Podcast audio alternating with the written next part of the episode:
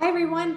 I'm Suzanne Ricci, the Chief Success Officer at Computer Coach, and you're tuning into Talent Acquisition Talks, where job seekers get real world advice from the top talent acquisition professionals, recruiters, career coaches, resume writers, and more. I'm asking the questions that you want the answers to. So let's get to it.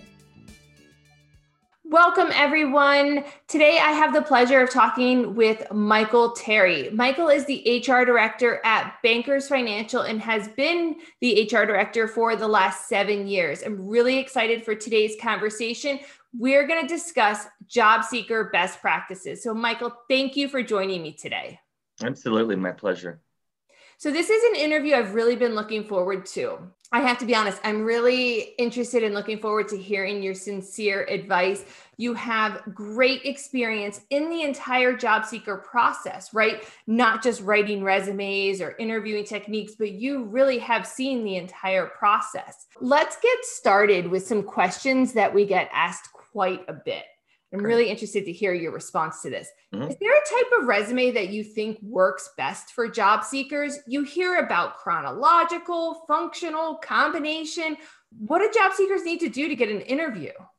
Well, really, I believe that um, you know simple is better and you know the, I've, I've seen a lot of the the mixed up and uh, funky kind of resumes that you know some consultant at some point along the way has decided oh this is the next best thing. Really when it comes to resumes you have to think that there are people that are looking at those right? So when you get uh, fancy for lack of a better term with a resume i've seen all sorts of crazy formatting stuff. And i've even seen uh, career uh, services at colleges help students write resumes the wrong way because they're not preparing them knowing that there's a human on the other side that's going to be reading that. So, from my perspective, traditional is best. It should be chronological. Of course, you should probably start with a summary about yourself at the top, just as an opener. That also creates a nice formatting break before you just jump into your job history. But chronological resumes work best for me. The recruiters that um, I have on my team, they prefer that as well. Um, it's what we're used to. And it's been that way for a long time for a reason. It makes sense. It lets us see, you know, a full picture of your work history without having to ask a whole lot of questions, but also then prepares us for those more honed questions that we want to ask when we ultimately get on the phone with you. I love that you describe them as funky formats because it's one of the things I see a lot too. And I see it, as you said, in a more modern, I guess, situation where people are putting these graphical scales of their skills on resumes or pie graphs or something. And I always say to job seekers, that's subjective. You know, advanced Excel for me and advanced Excel for you could be very different and so I'm glad to hear that you think traditional because that's something that I well, and two, you know, a lot of applicant tracking systems they won't read the um these like graph I've seen resumes that look like an infographic more than a resume. And the applicant tracking system doesn't know what to do with that. So you just get an errored out document. So that's interesting. Let's talk about the ATS and some of the mistakes that job seekers make on the resume. So I hear you loud and clear. The infographic looking resumes or those charts that they add, that's probably a mistake. But from the ATS perspective, what are some of the other mistakes that job seekers make on their resumes? Again, the formatting will be wrong, or they'll use a uh, file format that isn't supported by your applicant tracking system. So, I mean, when it comes to resumes, they either need to come in Word, they preferably need to come in PDF. You know, and with um, every new operating system, whether you're on an Apple or um, just a regular PC, you can save any Word document PDF just with one click. So think about when you send the PDF, you're really locking that information in there. So if you do have any hidden formatting elements that are behind the scenes that maybe you don't even see in your Word document, those will get stripped out. And the PDF is really the cleanest format. So then you know that we're getting to see an image of your resume that is an accurate depiction of what you intended it to be. So the formatting is a big piece. You know, um, other errors that people make um, on resumes well, really the biggest error that people make on resumes is spelling and grammatical mistakes. But so the rule of thumb there is you do not send a resume that has spelling and grammar errors in it, especially when whatever software you're using to write that in, it's usually Word nowadays, it will underline those errors for you which tells the recruiter this person did not pay attention or they did not think that this job was important enough for them to hone that resume um, you know, to the best that it could be. And if that isn't the case, then ask a friend or family member to read it for you to make sure that it makes sense to an onlooker. Just because it makes sense and it reads well and it's formatted well to you, you got to remember that you're the person who created it. And uh, most of the time we are our our worst own editors. Sure absolutely. Reading too fast and it we're reading what we want it to say as compared to what it actually says. But let me ask you about that. We are all human. We all make mistakes. Do job seekers really get eliminated because there are grammar or spelling errors in a resume it really depends on the job and i have excluded many um, if I'm hiring a person for into an entry level, let's say it's an entry level customer service role, maybe they're just fresh out of school or haven't had a lot of work experience. Of course, I'm gonna I'm gonna remember that when I'm reading their resume, and then the person gets a little forgiveness, right? Because they haven't had enough practice. This might this might be the first one they've ever written, for all I know. As people, um, as you see those resumes that have you know more extended work experience, higher levels of education, the importance of the resume being free of spelling and grammar errors becomes more and more important because you have to think about the type of job the person is going into. Almost every role requires some level of being detail oriented. And in those more, you know, um, higher level or more professional positions, that it, it just it's expounded. So you know, detail, being detail oriented is extremely important. And it's reflected in the resume.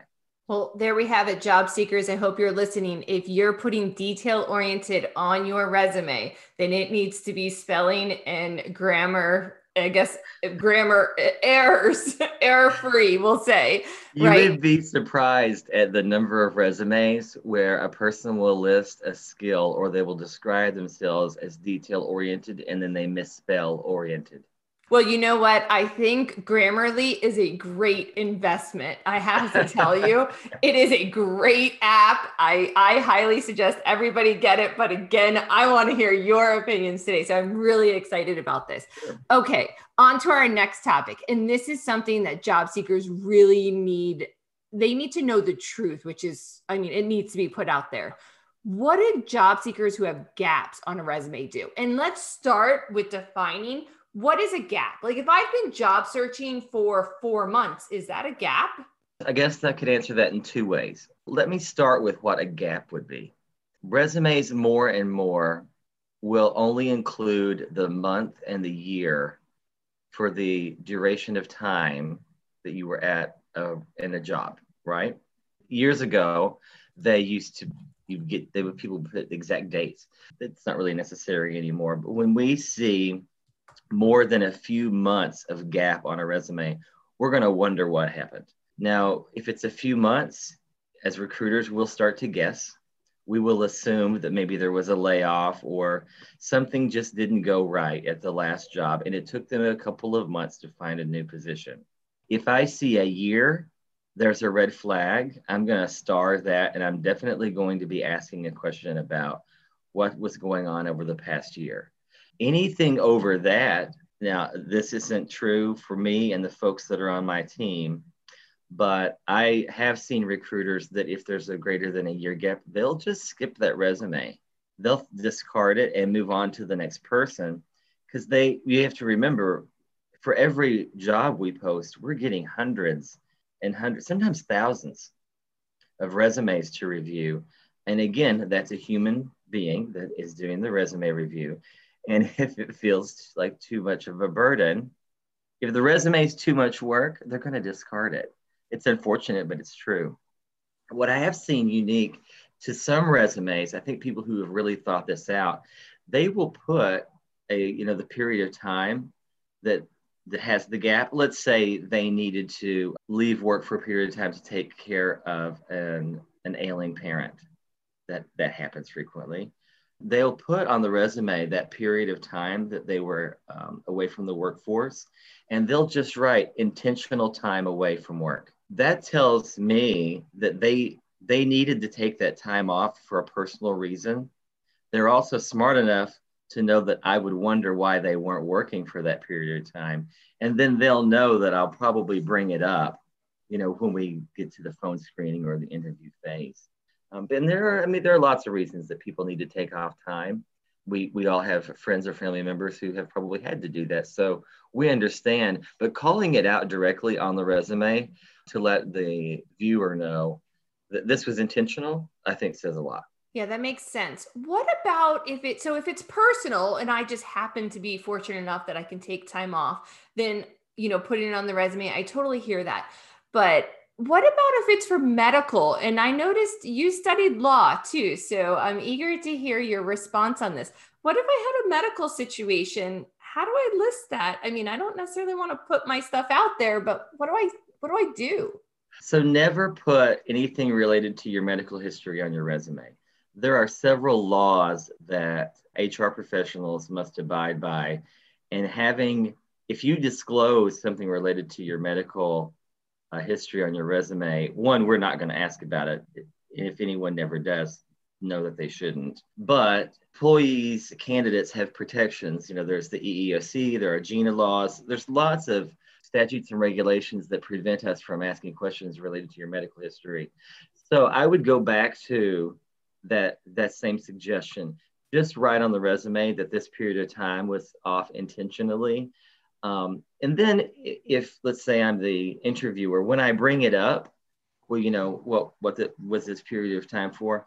The candidate, all they need to say is it was a medical related issue. Any recruiter worth his or her salt will immediately stop asking that line of questioning and move on. You know, I hear that from talent acquisition professionals all the time that they don't want to know any of the details, just tell the truth and the interview will move on. So that's you know, and here's a tip for um, you know any any recruiters that are listening out there. It is a human natural inclination that when someone says something that would be sad or drive emotion, our natural response is to ask more questions about it to you know to say oh are you doing okay now or oh how are you feeling or i hope that wasn't you know a, a major crisis avoid all of that. You don't want to you don't want to incite any more conversation about a medical issue. What happens if the recruiter doesn't avoid it? What do you think job seekers should do? I got this question this morning funny enough. Well that's actually a really good question. Be be be prepared for the interviewer to not have enough couth to stop asking questions. And then prepare for that with whatever level of comfort you have for disclosing that information. So you can always, you know, write yourself a couple of notes about, you know, bullets about how you would answer a question if it were um, diving too deep. And if prepared properly, the person on the other line will get the hint that this probably isn't something you're comfortable with. Prepare those interview responses. So absolutely. Important. Yeah. So, how far back on a resume does a candidate need to go at this point? You mean how how far back in their employment history? Yes.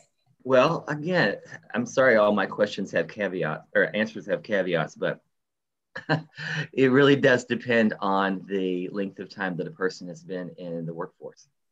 So, for let's use a student as our um, first comparator.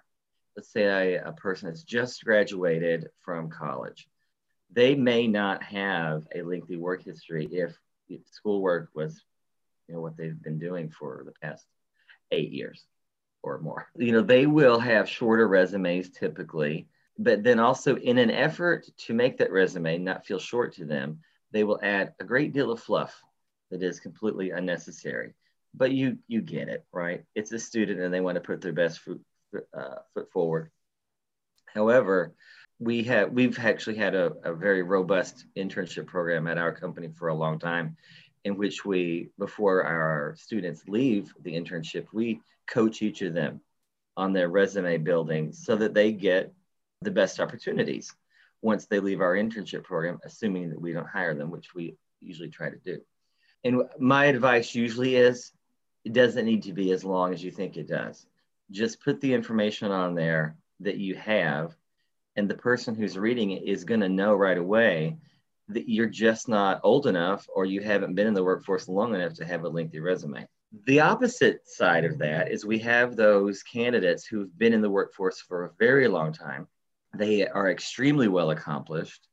They um, feel like they want to uh, let the viewer know, the reader of the resume, how accomplished they are. And so then we'll receive resumes that are four pages long again, you have to remember your audience. The resume reviewer is a human and they are not going to read four pages of information.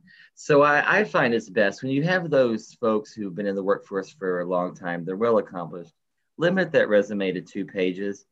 And simply near the end of your work experience section, you can put, I've seen lots of different responses for this, but various other positions held between whatever years or simply various other positions held prior to you know the last date of the last job on the resume. So there are ways of shortening that because too if you are let's just say you're a 60 year old job seeker and you have had you know uh, 40 years worth of work experience at 10 different companies i don't need to see all of that.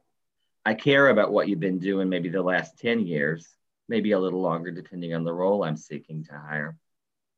But um, yeah, I, I, don't need to see the rest of that. I, I will assume that you also had positions, you know, prior to 1990. I always tell job seekers to mirror the job description. I always say seven to 10 years is good, but if it says 10 plus years experience, well, then list that you have 15 years so that you know you're in line with what the expectation of the job is. What about individuals who have been at the same company for 20 or 30 years? That's a lot that's very difficult for some individuals to write a resume when they've been at only one company. What advice do you have for listeners who fall into that? well one when i get a resume for someone who's been working at a company for 20 years they're going in the keep pile immediately that says that speaks volumes about what potential this person might have um, for the for the uh, the candidates that I'm hiring. Right? You love tenure on a resume. So one, kudos. Two, a great way to do that is you know you can list the company and then the number of years that you've been with the company in its entirety. Let's just say from uh, 2000 to 2021. But then once you, underneath that, you can create small subcategories of the jobs you've held. A great reason to do that is it shows that you started off, for example, in customer service in 2000. In 2003, you were promoted to customer service level two. In year five, you were promoted to be a manager of the department. So that constant progression on the resume when you've had one job, one, it tells you that the person is, well, I'm not a job hopper, which is great. And two, that other people along their career path had enough faith in them and saw enough in that individual that they knew it was time for them to move up. So, um, you know, that says a lot about a person's um, ambition as well. In the HR world, how do you define job hopper? Oh my gosh, you could ask 10 recruiters that question and you would probably get 12 different answers. we do not, so rule of thumb, jobs that you've had under two years without an explanation for re- leaving, like a layoff or, you know, the company went out of business, whatever. Under two years, the, the recruiter is going to wonder, why? If I see that over and over again, you know, a year and a half at X company, then followed by a year and a half at Y company, followed by six months at Z company, the human recruiter who's reading that resume is going to assume that you can't keep make up your mind. You don't know really what you want. in life. And and by not knowing what you like, it looks on paper like you're not a very good decision maker. Now you could ask, you could ask other people, even on my team, you would get a different answer about what job hopper looks like. Some people say once they've been there, uh, you know, over a year, then that's fine, and they're not concerned about that. But you also have to think about you're you're the first reviewer of the resume for the company. That resume then, once you decide the candidate is qualified, that goes to another human, the hiring manager. They're going to have the same or similar viewpoints about the frequency of job changes on that resume. And they will be different from mine. Th- those explanations for those changes in jobs have to be very well prepared. You expect if you get a phone screen or an in person interview on a resume where you have multiple job changes over a few year period, that will probably be a big focus for that interview and be prepared for that. Those questions can be hard. Do you think candidates who take contracts should put that on their resume then? For example, this was a contract, this was a contract. Absolutely. Every single time. Right there in parentheses, just put um, contract role. And that tells us, you know, it, that, w- that was the intention. The, you knew you went into that knowing there was only going to be um, six months to a year or whatever that period of time was. And then you made that uh, decision consciously. Good information. Thank you. So we started talking a little bit about the applicant tracking systems. I'm going to circle back to that because that's one of the things right now, especially during the current situation, right? We're in the middle of a pandemic. Many people, their only method of applying is through online, which means more than likely in the vast majority of companies, their resume is going to get scanned by an applicant tracking system.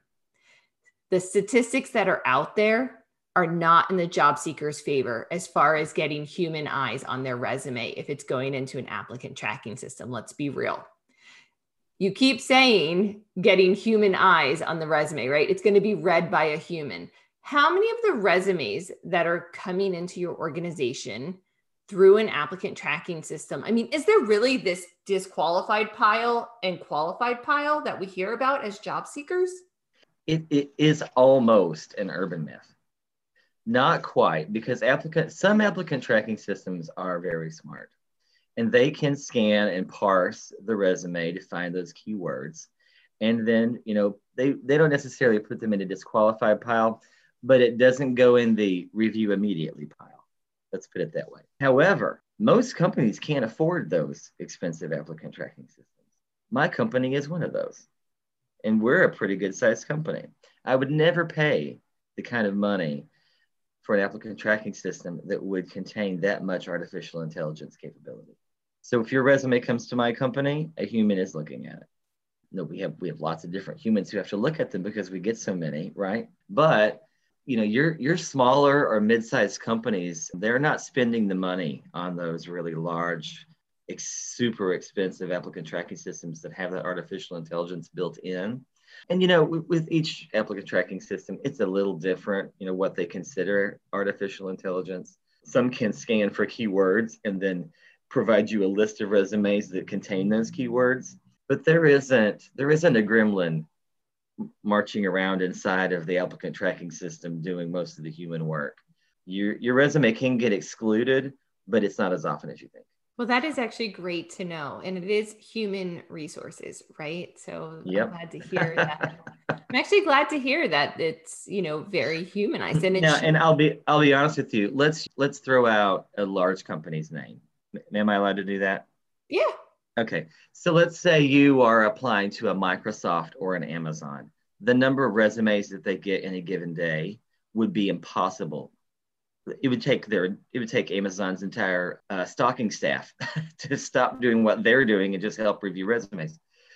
Amazon and Microsoft can afford to spend you know hundreds of thousands of dollars on applicant tracking systems that can help parse the resumes to get just the ones that are truly qualified in front of the reviewer. But most companies are not Microsoft or Amazon. No, I mean, applicant tracking systems range from free to multi million dollar systems. And I think that's something job seekers really need to understand because. Abs- Absolutely. The complexity is definitely very different. So you would be surprised at how many small and even some medium sized companies don't really even have them. They have the job posting website. That's literally just a bucket that you're dropping your resume into with very little, um, it's very almost not robust at all.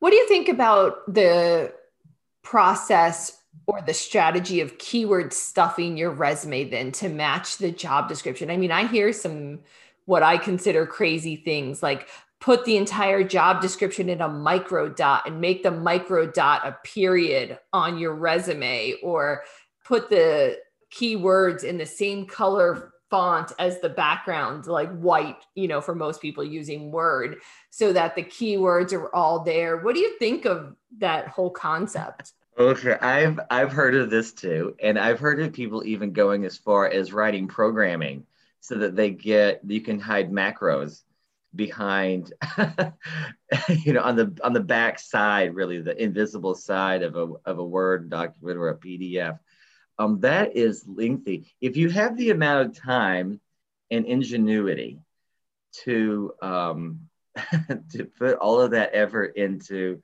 uh, creating a, uh, a, an elaborate resume in order to attract um, a machine then um, I think your efforts could probably be focused better elsewhere. you, keywords can be important because you know whether it's a machine reviewing it or a uh, or a person, you know having the qualifications is critical. So if you're going to spend any time working on a section of your resume that will benefit you most as it relates to the job description, focus on the skills and the experience section and make sure that the education matches. You know, a lot of applicant tracking systems, they have knockout questions, right? You've probably applied for a job and right at the end it says, do you have five years experience in X? Do you have a, uh, I don't know, uh, have you taken a course in Excel? Have you, because those are questions that does actually dump that resume into a not qualified file. Uh, so just make sure that your, um, your skills and experience match with what's on the resume. We get a lot of resumes. I have, I'll open a position for a chief operating officer and I will have brand new students fresh out of school, you know, applying for that role. You're not going to get that job. I understand uh, the concept of throwing a wide net, but that might be a little too wide. Then think about the future. You may want to apply for a job at that company a few months down the road that you are qualified for. We can see that you also, four months ago, thought you were qualified to be the chief operating officer. I've already now questioned your judgment. That is a great point for job seekers to realize that there are what I call red flags that job seekers can put up unintentionally. And that is exactly one of them. I have a conversation almost every day about being realistic about what you're qualified for. You should have no expectation to get a response if you're not truly qualified for a position you're applying for. Exactly. What about referrals? How do you feel about referrals and job seekers having referrals into companies as compared to just applying blind? Do you give a candidate some extra human eye time if somebody within your company comes over and says, Hey, Michael, this is a friend of mine who's really interested in working here? Does that hold any weight for you? Absolutely. All recruiters love referrals. If they don't love referrals, they they might need to seek a different job. Those referrals are gold. If you've got an employee that is a good employee and they know someone who is looking for a role, you know, a friend or a family member, um, there's that old adage birds of a feather flock together. Well, if I like this bird that works here, I'd like to see some of the other birds in their flock right? And and think about that reduces the amount of time and effort that the recruiting staff is having to spend on that one role. Hiring managers love referrals too especially from those employees that they you know that are their top performers or, or just you know the solid worker because they make that assumption too. Well if you if you know and uh, value this person and I value you through the transitive property of value, I'm probably going to like your your referral. How do job seekers get those referrals? What do they need to do? I mean, I agree with you. They're golden, right? How does a job seeker get one? Are you asking how do they get how do they let me the recruiter know that they were a referral? No, like if I, you know, let's so referrals are going to come from having a pretty strong network, right? Uh-huh. You, you yep. need to know people to get referred in. If I haven't necessarily spent a lot of time networking, but now I'm job seeking, do you have any tips and tricks on how I could get referred to you? Well, I, I mean, this is an opinion. It may sound a little harsh, but if you don't actually know someone in my company and you are seeking out a person to create a relationship with for the purpose of getting a job, I will see through that pretty quickly. It, it wouldn't put you at the top of my list. That's interesting. You know, I talk all the time about building a trusted network. I had a friend the other day say, What is it? You need to prime the pump before you need it, right? It so um, Our grandparents and parents and all of those adults who were preaching to us as we were growing up, it's all about who you know. What they were trying to say to you is, you're going to need a network as an adult and start building that now. Because that the network of you know your friends and family and your and people that you've uh, worked with or or um, worked with in an ancillary fashion through different organizations is going to in your career pay such dividends. It's it's really invaluable i can't agree more. All right let's transition to interviewing.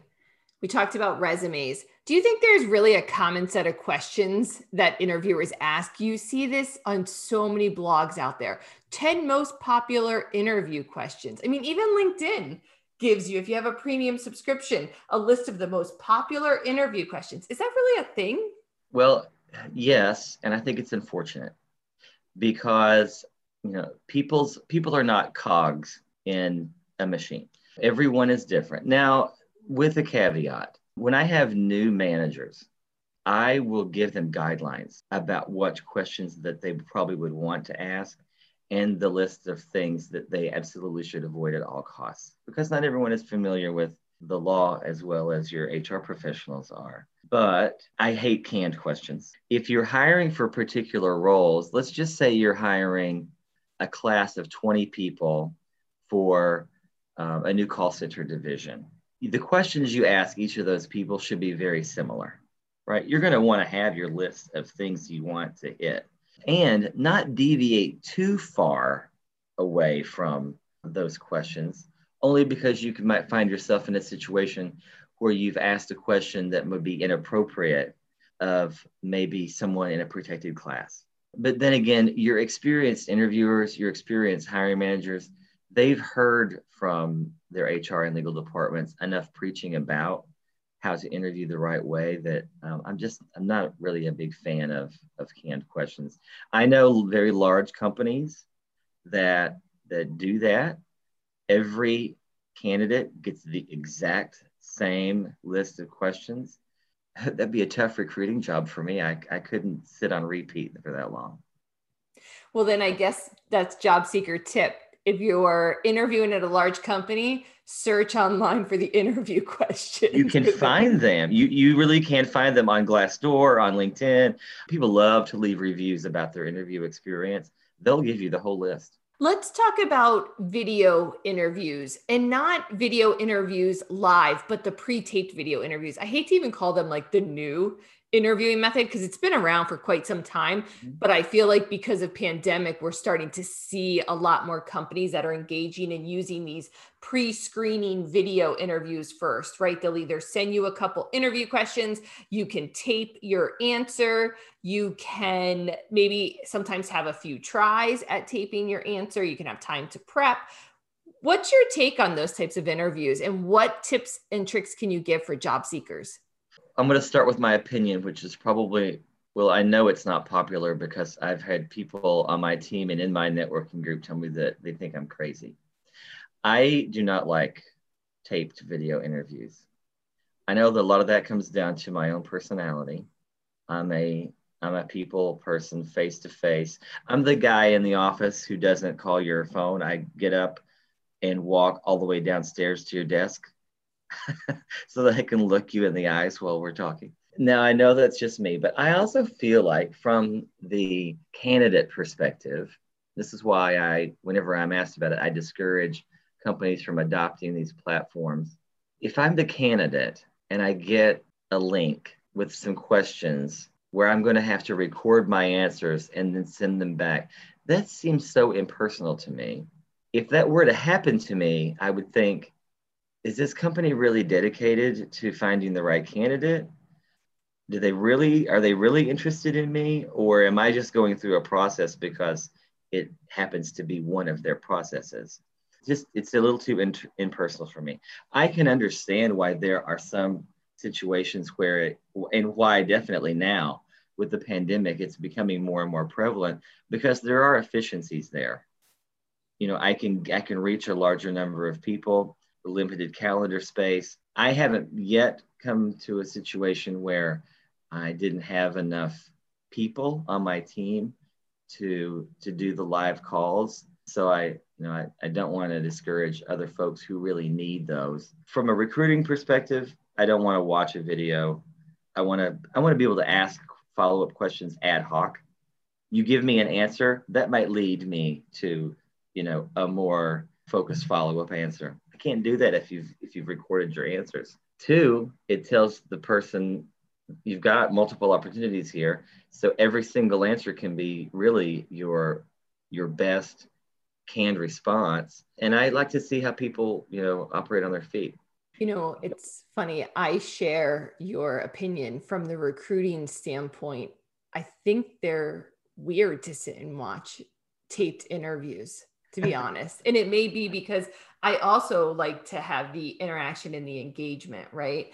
Um, I don't like to sit and just watch a taped video that somebody did. It's honestly, for lack of better words, kind of weird to me. I'll show my age here, but um, and you, I don't, you may remember way back uh, gosh, it was, I guess, the 80s and early 90s. They had video dating. You've either seen it or you've probably seen a movie that, that reflects back on that, where the person is is uh, giving a speech about themselves and why they should be attractive to potential dates. It reminds me of that, and I just it, it seems so silly. That's great. Hey, what are some of the biggest mistakes you see people make? And I know this is a very general statement in an interview. Um, forgetting the manners that they were raised with. Okay.